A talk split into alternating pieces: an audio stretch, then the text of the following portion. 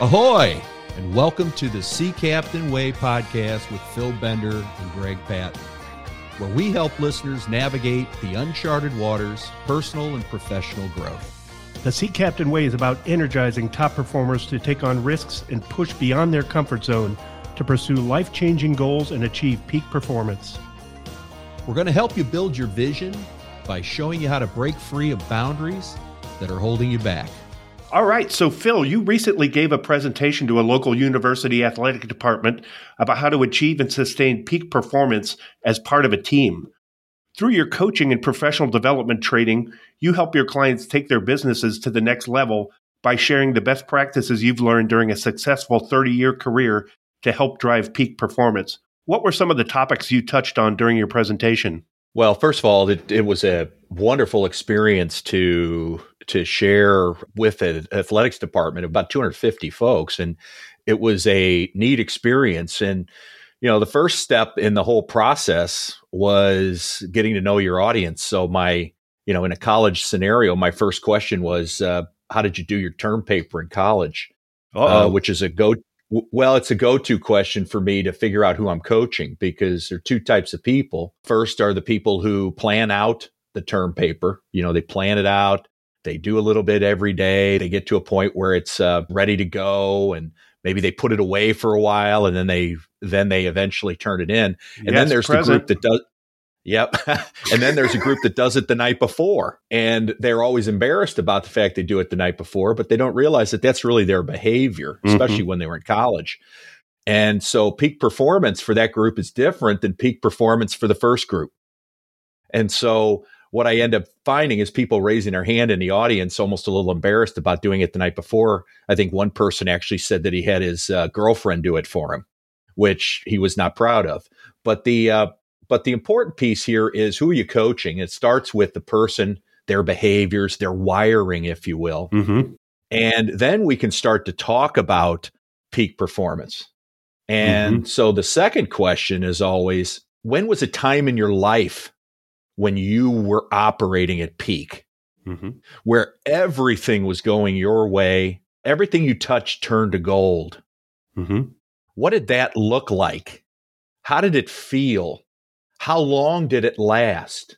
Mm-hmm. And so uh, that reflection, usually people end up going back to, interestingly enough, high school. Mm-hmm. Maybe there was a time early in their career, but they don't often use peak performance when they talk about recent memory.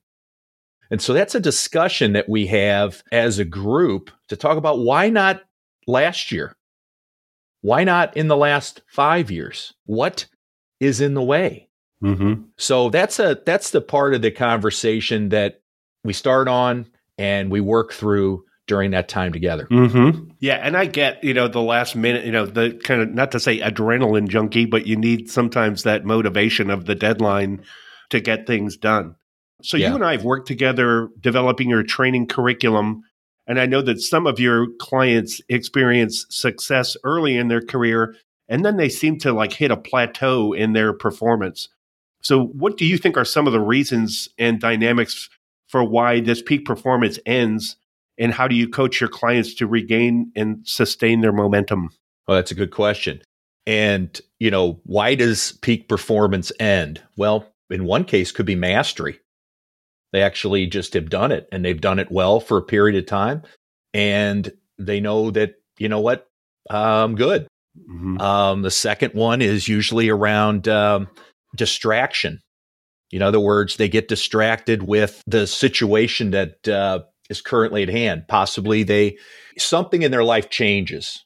Could be having children. It could be a new responsibility in the workplace. It could be the fact that uh, going back to high school that your senior season ends. So all this peak performance. There's a lot of reasons that you can get distracted. The key thing is how do you sustain that peak performance? And that's a that can be a challenge. Okay? Here's another big reason is you've gotten comfortable. Comfortable in the new space and really unwilling to take the risk necessary to go to the next level. What is that 1 degree shift as we talk about that you're now prepared to take? Maybe it scares you a little bit and therefore you turn away from it. instead of pushing yourself to that next level, that next stage. All right. So, another core tenet of your coaching practice is that you advise your clients to design their environment so they have to perform. For you, I know this means keeping a very busy schedule of meetings scheduled back to back throughout the week. I also know from experience you, you will work on the weekend when it's necessary. Can you share some insights on why you advise your clients to do this and how you think this helps elevate their performance? Well, the working weekend piece is not for everybody, but I do have a tendency to like to do think time project work during that period. And I'm mm-hmm. also at stage now where my kids are older mm-hmm. and I'm not coaching or doing things like that. But the biggest issue gets back to that first question. Okay. That first question around how you're wired. Mm-hmm. So I know that peak performance for me, because of how I'm wired, I have to design an environment where people count on me. And when people count on me, I deliver. You need me, I will be there. I mm-hmm. will do what it takes. I will be on time. I will get it done.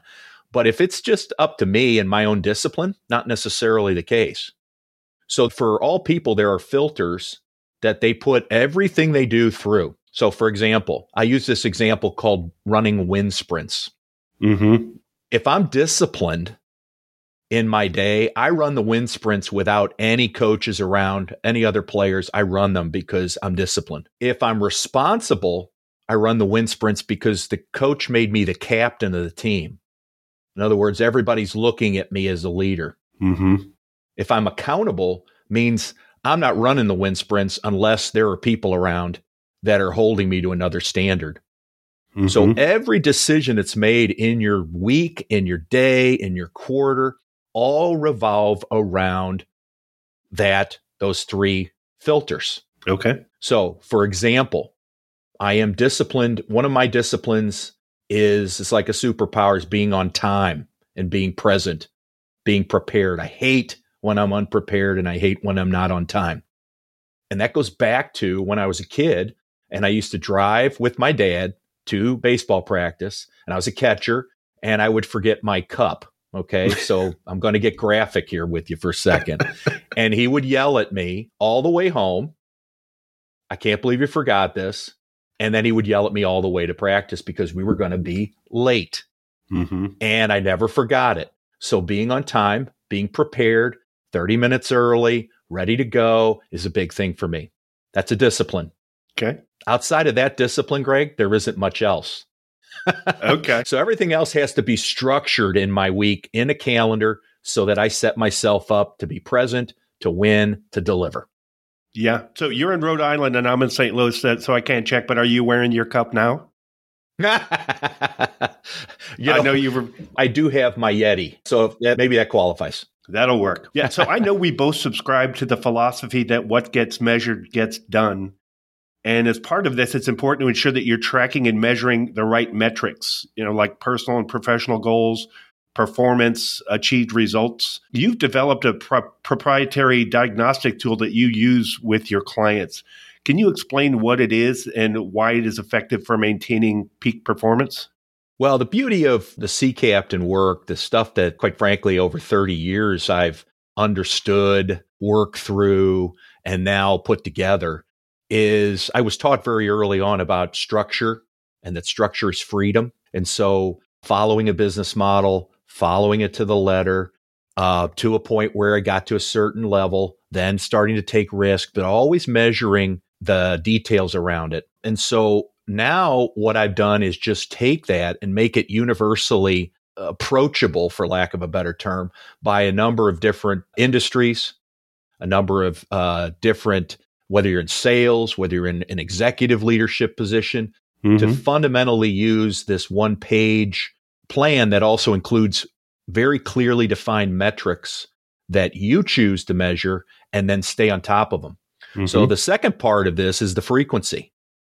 In other words, you go to a lot of seminars and you you get there and they give you something to use but there's never any consistent follow through on it. So after 60, 90 days, you go back to your pattern familiar or what you're used to. Mm-hmm. And so what, what we do is we just make sure that that coaching is there to continue to keep you centered, keep mm-hmm. you focused on the task at hand, designing your environment to succeed, And then what we found is gaining significant results, in many cases, doubling production. Mm-hmm. Structure is freedom. I like it. Yeah. yeah. Yeah. I have a friend, her parenting style, she says there is no joy without discipline. If yeah. your kids get to do what they want all the time, you know, then they're when they they do get to let loose, then you know they appreciate it more. Yep. Um. So in your workshops, you cover the fact that there are two distinct types of vision: personal and organizational vision. How do you coach your clients and their team members to take responsibility for pursuing the organization's vision along with their own? Well, they're really two different things. Mm-hmm. And, you know, an organization can have a vision. And I've done this wrong. I've done I, I did it right, I did it wrong, I did it right, I did it wrong, I did it right. Okay. In other words, I've had visions that were I thought were compelling, but because I didn't incorporate or include the visions of others, mm. it didn't stick. I've had other times where I've really worked hard on incorporating what everybody wanted and put it together and it and it didn't stick. But a vision is really up to the leader but mm-hmm. it's can the people in the organization achieve their vision through your vision? Do they see the ability to do that? And mm-hmm. when they do, that's where it becomes compelling. And that's the piece that I work on with the organizations is can the team that's around you can complete their vision within yours? Mm-hmm. And when they do, they have no reason to ever go anywhere except up. And so that's really a big part of the initial discussion around uh, vision planning. And that mm-hmm. I want to know with everybody on my team, I want to know what that vision is for you. It could be paying off a credit card this year. It could be buying a home. It could be getting your degree or getting an advanced degree or a credential uh, credential. So the more I know two or three things that you're trying to complete in your vision, the more I can reinforce that. It shows I'm present, it shows I'm in touch, and it shows that I'm rooting for them. Mm-hmm. I remember your that credit card story. That was a, a great one and a, a very deft touch on your part. I thought. So as people evolve into leadership roles, you say it's crucial to have a plan in place for the growth and development of team members. This includes priorities for performance and the steps necessary to excel in the organization. What should be included in a, a growth plan? Well, in, in the diagnostic, and we've done just a ton of research here, it, it all starts with what is the goal orientation, but more importantly, even before that, the vision, mission, okay, core mm-hmm. values. You hear mm-hmm. me talk about core values all the time. And then how are we going to apply those things into a design statement that we like to measure quarterly because we have a CEO mindset we take people through mm-hmm. quarterly, quarterly, quarterly. Can't win every day. Don't necessarily win every month, but you can win every quarter. So, how do you get to that scenario? And that design statement is if I do X, I will get Y. And when I get Y, then I will celebrate with Z. Almost like it's algebraic. Okay. Mm-hmm, when mm-hmm. I do mm-hmm. X, I will get Y. And when I do Y, I will celebrate with Z. So that piece is there. We talk about health regimen, especially in performance. How sharp are you as you're trying to complete your quarterly objective? Then we go into a little further. We go into who are we trying to, what are the clients we're trying to develop? What level? How often are we are we asking for that type of client? Mm-hmm. Mm-hmm. Then we go into metrics that are unique for each industry. Mm-hmm. And then we go through, finally, we start to uh, measure those metrics and put them together in a plan. So over a year, over a quarter, over a year, over three years, you can start to see the lift that you're looking mm-hmm. for. Mm-hmm. Always, finally, I'll add this paying attention to what is working for you strategically and what is in your way mm-hmm. so that we troubleshoot. Mm-hmm. So our coaches are all well versed on these on these strategies, but it all yep. starts with core values, vision, mission. Yep. That's awesome. So yeah, a final thing that I I'll share on because we're we're talking about peak performance was I just I always thought this was interesting. Um, you know, I'm a big fan of a book called Eating the Big Fish by mm-hmm. um, Adam Morgan, and it's about um, a lot of it is about startups and entrepreneurs, and he was um, part of the book. He he says, uh, you know, to to achieve peak performance, to stay competitive, you you not only need to commit, you need to sometimes overcommit and go all in. And the example that he gave was uh, if you're a, a, black belt and you're uh, going to try to put your hand through a brick, he said you don't. They don't aim at the surface of the brick; they aim two feet below the brick. So he was, you know, kind of made the analogy of you need to, you know, go all in and you know commit yourself to the task at hand. And I, I thought that was just an interesting mindset shift. So um, I guess we're wrapping it. Thanks again for sharing all of your uh, your tips on peak performance. And next time I'll um, I'll bring a brick, and one of us can hold it, and the other one can either put their hand or their head through it, depending on who's feeling better that day. So thanks again, Phil. Yeah, you bet, buddy. And and it's it's a good check in again, this peak performance piece is is a tough one because of the longevity, because of the distractions, because of our fears. And so we could have done a full well, yeah. and do a full seminars on this. So uh, it's good today just to get a little piece of uh, what this is about. Uh, and I wish you all well in your endeavors and win your quarter. We'll talk soon. Thanks for joining us for this edition of the Sea Captain Way podcast. If you found the conversation valuable, please like, share, and post a review on your favorite podcast app. To learn more about Sea Captain Coaching and how you can start taking advantage of our purpose driven coaching guidance, visit us at seacaptaincoaching.com and get the Sea Captain view on navigating uncharted waters of growth. The link is in the show notes. You can also follow us at Sea Captain Coaching on Facebook, Instagram, and LinkedIn wishing you fair winds and a following sea on your journey.